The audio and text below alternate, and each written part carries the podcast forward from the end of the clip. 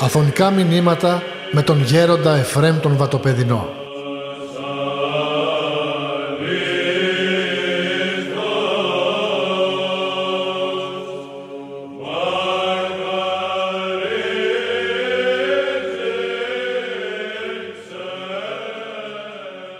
Νομίζω ότι ξέρουμε όλοι ότι το Άγιο Όρος είναι ο κατεξοχήν τόπος της. Είναι το περιβόλι της. Είναι ο κήπος ο δικός της. Είναι ο τόπος εκείνος που με έναν ιδιαίτερον τρόπο είναι αφιερωμένος σε αυτήν και αγιορείτες πατέρες με έναν ιδιαίτερον τρόπο τιμούν την Παναγία. Και μάλιστα όταν γινόταν, αν ενθυμίστε, μία κίνηση εναντίον του Αβάτου του Αγίου Όρους, κάποια δημοσιογράφος πήρε τηλέφωνο στο βατοπέδι και έτυχε να το σηκώσω εγώ. Και μου λέει εσείς οι Αγιορείτες είστε μισογίνητες. Έχετε κόμπλες με τις γυναίκες.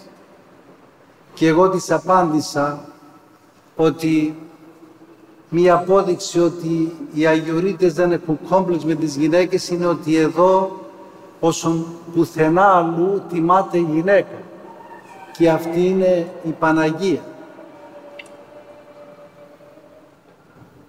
Νομίζω ότι και εσείς αδελφοί μου όσοι είστε εδώ, όσοι είσαστε αυτές τις μέρες που βλέπω ότι αυτή η νορία έχει μια ένα πνευματικό συναγερμό.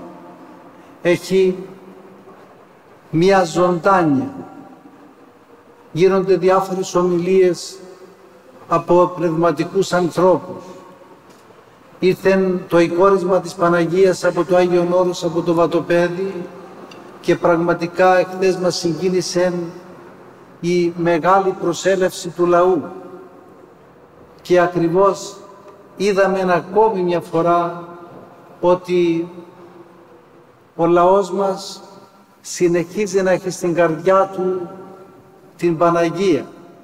Συνεχίζει να την επικαλείται και να την ευλαβείται με έναν ιδιαίτερο τρόπο. Συνεχίζει να την έχει ως μόνιμη παρηγοριά και μόνιμη ελπίδα. Γι' αυτό και ερχόμαστε με τόση δίψα και με τόσον πόθον να προσκυνήσουμε την Παναγία που όπως λέγει ο Άγιος Γρηγόρος ο Παλαμάς ο κατεξοχήν Θεοτοκόφιλος Άγιος που άρχισε τη μοναστική του ζωή από τη μονή του Βατοπεδίου λέγει ότι μόνον η μνήμη της Παναγίας επιφέρει μέσα στην καρδιά μας την παρηγοριά, επιφέρει την ειρήνη, επιφέρει την χαρά που ακριβώς πηγάζει από το Πανάγιο πρόσωπό της. Όπως είπα, θα μιλήσουμε για την παρουσία της Παναγίας στο Άγιον Όρος. Αν διαβάσει κανείς την ιστορία του Αγίου Όρους, αν διαβάσει την παρουσία της θεσμονές του Αγίου Όρους, τα κελιά του Αγίου Όρους, ή στα ησυχαστήρια, θα δει ότι πάντοτε είναι έντονη η παρουσία της Κυρίας Θεοτόκου. Και πάντοτε ο Αγιορείτης τιμά με έναν ιδιαίτερον τρόπο το τιμιότατο πρόσωπό της και το επικαλείται και φωνάζει στην Παναγία με το παραμικρό διότι ακριβώς αισθάνεται ότι η Παναγία είναι η μάνα του η Παναγία είναι αυτή που τον εποπτεύει, που τον σκεπάζει, που τον παρατηρεί. Γι' αυτό και στον Άγιο Σιλουανό τον Αθωνίτη, όταν αυτός αμέλησε και είχε διάθεση να έρθει να γίνει μοναχός και τότε έπεσε σε αμέλεια, του παρουσιάζεται η Παναγία και του λέει «Δεν μου αρέσουν τα έργα σου, δεν μου αρέσουν να βλέπω την αμελή ζωή σου, και τότε ξύπνησε. Και τότε ήρθεν σε Αυτόν και τότε ξεκίνησε και το Άγιον Όρος και τότε έγινε μοναχός. Και έγινε ο επιτυχημένος μοναχός. Έγινε ο Άγιος Σιλουανός ο Αθωνίτης που με τη ζωή του και με τη γραφίδα του έχει κλείσει το Άγιον Όρος, έχει κλείσει την Εκκλησία, έχει κλείσει ολόκληρη την Ορθοδοξία. Η κυρία Θεοτόκος, η κυρία που έχουμε την άμεση εμπειρία της συνεχούς παρουσίας της, διότι αυτή ενεφανίστην πρωτίστως εις τον Άγιον Πέτρον τον Αθωνίτη και του είπε θα πας στο όρος του άθου, εις το όρος το ειδικό μου και εγώ θα είμαι που θα σε φροντίζω, όχι μόνο εσένα, αλλά και όλους τους άλλους οι οποίοι θα σε ακολουθήσουν και θα αφιερωθούν εις τον Υιόν. Εγώ θα είμαι ιατρός, εγώ θα είμαι η τροφεύς, εγώ θα είμαι η κηδεμόν. Και η ίδια η Κυρία Θεοτόκος ενεφανίστην στον Άγιο Αθανάσιον τον Αθωνίτη, ο οποίος είναι ο Πατριάρχης του Αθωνικού Μοναχισμού και είπε ότι εγώ πάλι θα συνεχίσω να σας φροντίζω. Ένα πράγμα θέλω από σας, την τήρηση των μοναχικών σας υποσχέσεων.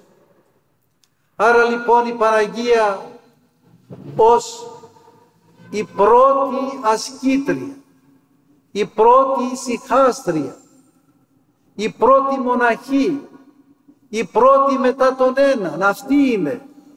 Αυτή η οποία εδέχθη όσον κανείς άλλος στον κόσμο το βάθος και το πλάτος του πνευματικού νόμου. Αυτή ακριβώς που εγέννησε τον Χριστόν χωρίς να ξέρει τι κάνει. Είναι αυτή ακριβώς που εδέχθη άπαντο πλήρωμα της θεότητος σωματικός. Αυτή η οποία χαίρεται και αγάλεται όταν βλέπει τους ανθρώπους να τηρούν τις εντολές του Ιού της. Και ακριβώς η Κυρία Θεοτόκος η οποία με τη θαυματουργική της παρουσία, με την υπερφυσική της παρουσία, πάντοτε προκαλεί τους ανθρώπους που αγαπούν τον Υιό της. Πάντοτε έλκει τους ανθρώπους που αγαπούν τον Υιό της, τους έλκει προς την αγάπη της. Γι' αυτό και δεν θα λησμονήσω όταν συνείδησα τον αείμνηστον πατέρα Παΐσιο και μου έλεγε ότι η Παναγία μου λέει είναι όχι μόνο όμορφη εις το σώμα της, πρωτίστως στη ψυχή της.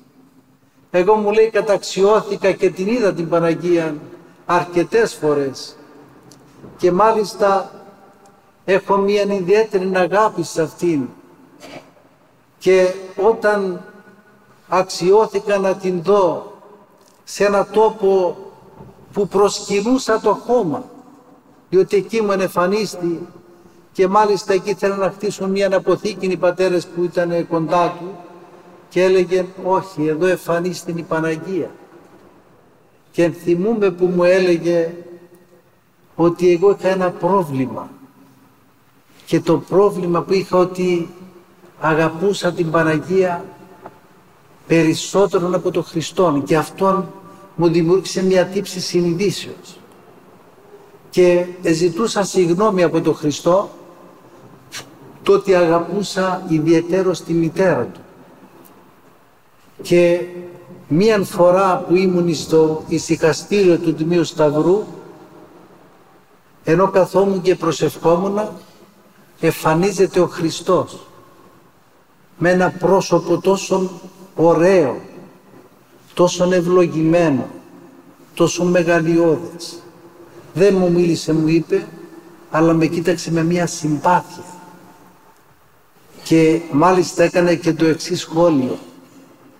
Απορώ, λέει, πώς αυτοί οι Εβραίοι οι γραμματείς και οι Φαρισαίοι εσταύρωσαν τον Χριστόν, τον εμαστίγωσαν, τον έφτισαν με τέτοιον πρόσωπο που είχε, με τέτοιον πράγμα που δεν μπορεί να περιγραφεί και όμως αυτό το πρόσωπο το εράπησαν και από τότε που τον εμφανίστηκε ο Χριστός δεν είχε τύψεις γιατί αγαπούσε ιδιαίτερος τη μητέρα του.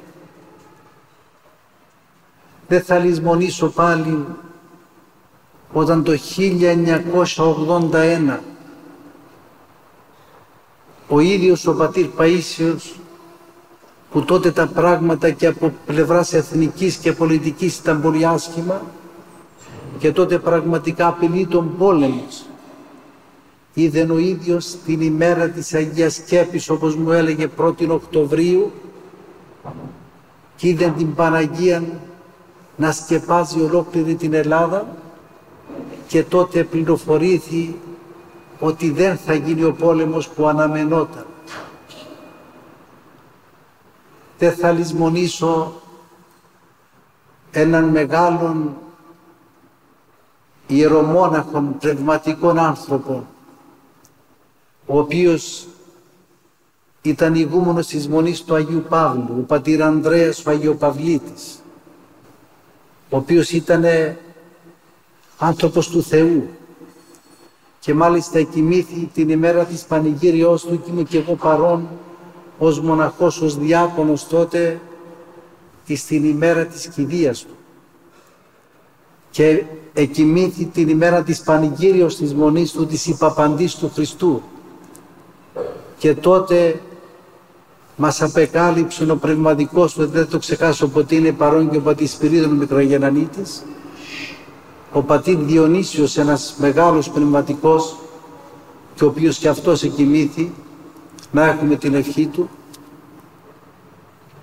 τότε μας απεκάλυψε ο πνευματικός του πως ο πατήρ Ανδρέας ήταν στο μετόχη της Μονής του Μονοξυλίτη και εκεί που έλεγε τους χαιρετισμούς της Παναγίας του εμφανίζεται μία μοναχή και του λέει, της λέει, μα ποια είσαι εσύ εδώ, τι γυρεύεις; Και του λέει, αν το θυμάμαι καλά, του λέει, εγώ είμαι η κυρά του τόπου αυτού, που, που σημειώνω τις εισόδους και τις εξόδους των μοναχών και των προσκυνητών από τον τόπο αυτόν. Αυτό σε κρατεί η οφθαλμή του και μετά που λίγο εξαφανίστηκε η Παναγία, ήταν η Παναγία και σε λίγα λεπτά αυτό σε φωτίστηκε. Όχι, η Παναγία ήταν αυτή. Και τότε εξεκίνησε να πάει να την βρει. Έβλεπε εκεί που εξαφανίστηκε, αλλά δεν την βρήκε. Και ήταν ακριβώς για να του πει ότι είμαι η κυρά του τόπου αυτού.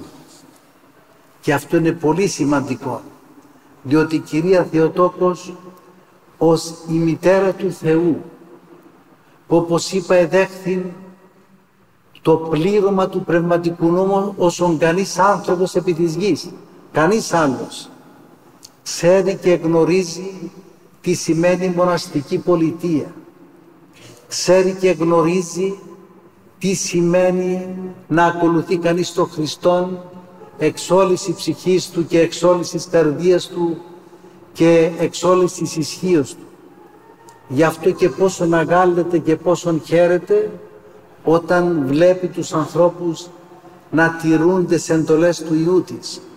Γι' αυτό και αν ενθυμίστε όσοι διαβάζετε Ευαγγέλιο και είναι καλά να διαβάζετε το Ευαγγέλιο έστω και πέντε λεπτά κάθε μέρα. Στο θαύμα του γάμου του Ενκανά της Γαλιλαίας που εδαπανήθη ο ίνος και πήρε πρωτοβουλία η Παναγία. Και ακριβώς αυτό σχετίζεται με την παραμυθία, με την εικόνα της Παναγίας της Παραμυθίας που επήρε πρωτοβουλία η Παναγία και πήγε, πήγε και διέταξε αυτή λάθρα του Υιού της να πάρουν εκεί μπροστά στο γιο της πίθους με νερό και τότε τους είπε αυτό το ωραίο ό,τι σας λέει ο Υιός μου να το κάνετε. Και ακριβώς ήρθε την επίσημον έναρξη των σημείων ο Ιησούς, όχι την ώρα που ήθελε Αυτός, όχι την ώρα που αποφάσισε Αυτός, αλλά την ώρα που επενέβη η Παναγία η μητέρα Του. Και σε αυτή την εικόνα της Παναγίας της Παραμυθίας βλέπουμε η Παναγία να φαίνεται σπλαχνικοτέρα του Ιού της. Μα είναι δυνατόν. Και όμως ο Χριστός μας θέλει να δείξει με αυτό το θαύμα της Παναγίας της Παραμυθίας που όταν ο ηγούμενος της Μονής Βατοπεδίου ο Άγιος Γενάδιος επήγε να πάρει τα σκλήρας από την εικόνα της διότι είχαν, είχαν αυτό το τυπικό οι πατέρες τότε η Παναγία του ομίλησε και του είπε σήμερα μην ανοίξετε τις πύλες της Μονής γιατί θα εισβάλλουν πειρατέοι στο μοναστήρι και τότε ο Χριστός απλώνει το χεράκι του στο στόμα της που το κρατούσε η Παναγία ως βρέφος και της λέει μη μήτερ, μην τους προφητεύσεις αυτόν το γεγονός γιατί έχουν πέσει σε αμέλεια οι μοναχοί μου και τους αξίζει αυτός ο πειρασμός. Και η Παναγία με την παρησία που τη χαρακτηρίζει ως μητέρα του Θεού κάνει κάτω το χεράκι του Χριστού από το στόμα της και κάνει παρακοήνη στον Υιό της. Αυτό έχει σημασία. Και επαναλαμβάνει δια Δευτέραν και Τρίτην φοράν την προφητική αυτή ρίση και έτσι εγλίτωσε το μοναστήρι από τους πειρατές. Γι' αυτό και λέμε υπεραγία Θεοτό και σώσον ημάς. Δεν λέμε υπεραγία Θεοτό και πρέσβε υπερημό. Γιατί το λέμε. Γιατί ακριβώς είναι σωστικές, απόλυτα σωστικές και βέβαιες οι πρεσβείες της Παναγίας. Εμείς όπως ξέρετε στο Βατουπέδι έχουμε την Παναγία την Βηματάρισα. Η Παναγία Βηματάρισα είναι η εφέστιος εικόνα της Μονής μαζί με άλλες έξι εικόνες δικές της. Και μπορώ να πω εκ των πραγμάτων και εκ της ιστορίας ότι η Μονή Βατοπεδίου είναι η μόνη μονή στον κόσμο που είναι και κοσμημένη με επτά θαυματουργές εικόνες της Παναγίας μας και με αυτήν την, την αγιωτά την θεομητορική ζώνη. Και σας λέγω ότι πατέρες της Μονής όταν γίνεται η λιτανία για να βγάλουμε την Παναγία τη Βηματάρισα μερικές φορές είδαν μία μοναχή να συνοδεύει την εικόνα και τους πατέρες που γίνεται λιτανία τρεις φορές γύρω από την Αγία Τράπεζα για να εξέλθει η εικόνα η βηματάρισα από το Ιερό Βήμα εις τον Κυρίως Ναό στις μεγάλες εορτές. Και αυτό τι σημαίνει, τι δείχνει. Δείχνει ότι η Κυρία Θεοτόκος είναι παρούσα. Είναι παρούσα στις γιορτές. Είναι παρούσα στις πανηγύρες. Και όπως ξέρετε ο Άγιος Κοσμάς ο ζωγραφίτης αν έχετε διαβάσει όταν ήρθε στην πανήγυρη του Ευαγγελισμού έβλεπε μία αγκαλόγρια χωρίς να ξέρει ποια είναι και αυτή διέταζε. Έκανε τον τυπικάρι, έκανε τον εκκλησιαστικό και αυτή ήταν σαν η κυρά του τόπου με έναν επιβλητικό τρόπο και αυτός έφυγε σκανδαλισμένος όταν έβλεπε μία μοναχή να κάνει κομμάντο στην ακολουθία, να κάνει κομμάντο στην τράπεζα της Μονής και τότε πήγαινε στο γέροντά του και του λέει πήγα στο βατοπέδι αλλά φαίνεται ότι κάτι δεν πάει καλά εκεί. Είδα μια μοναχή να είναι σε όλα και να διατάζει όλους. Και τότε ο γέροντας του είπε παιδί μου αυτή που είδες είναι η Παναγία μας. Διότι εκεί είναι το μοναστήρι δικό της, είναι η μέρα της γιορτής της, είναι η μέρα του Ευαγγελισμού της και ήταν παρούσα. Και εσύ την είδες και πρέπει να θεωρείς αυτή την όραση σαν μια ιδιαίτερη ευλογία. Διότι ακριβώς πάρα πολλοί άνθρωποι μπορεί να προσεύχονται στην Παναγία.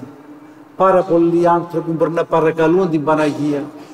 Αλλά δεν είναι όλοι εκείνοι που παρακαλούν ότι όντως δέχονται κατά τον ίδιο τρόπο και κατά τον ίδιο βαθμό την περίσσια της αγάπης της είτε με την με τη θαυματουργική της μορφή, είτε με τη σαματουρική της παρουσία, είτε με την ιαματική της παρουσία. Η Παναγία είναι παρούσα. Η Παναγία είναι μαζί μας. Είναι η μητέρα όλων των χριστιανών. Και όπως έλεγε ένας, ένας γέροντας, είναι μητέρα όλων των χριστιανών, ιδιαίτερος δε των μοναχών.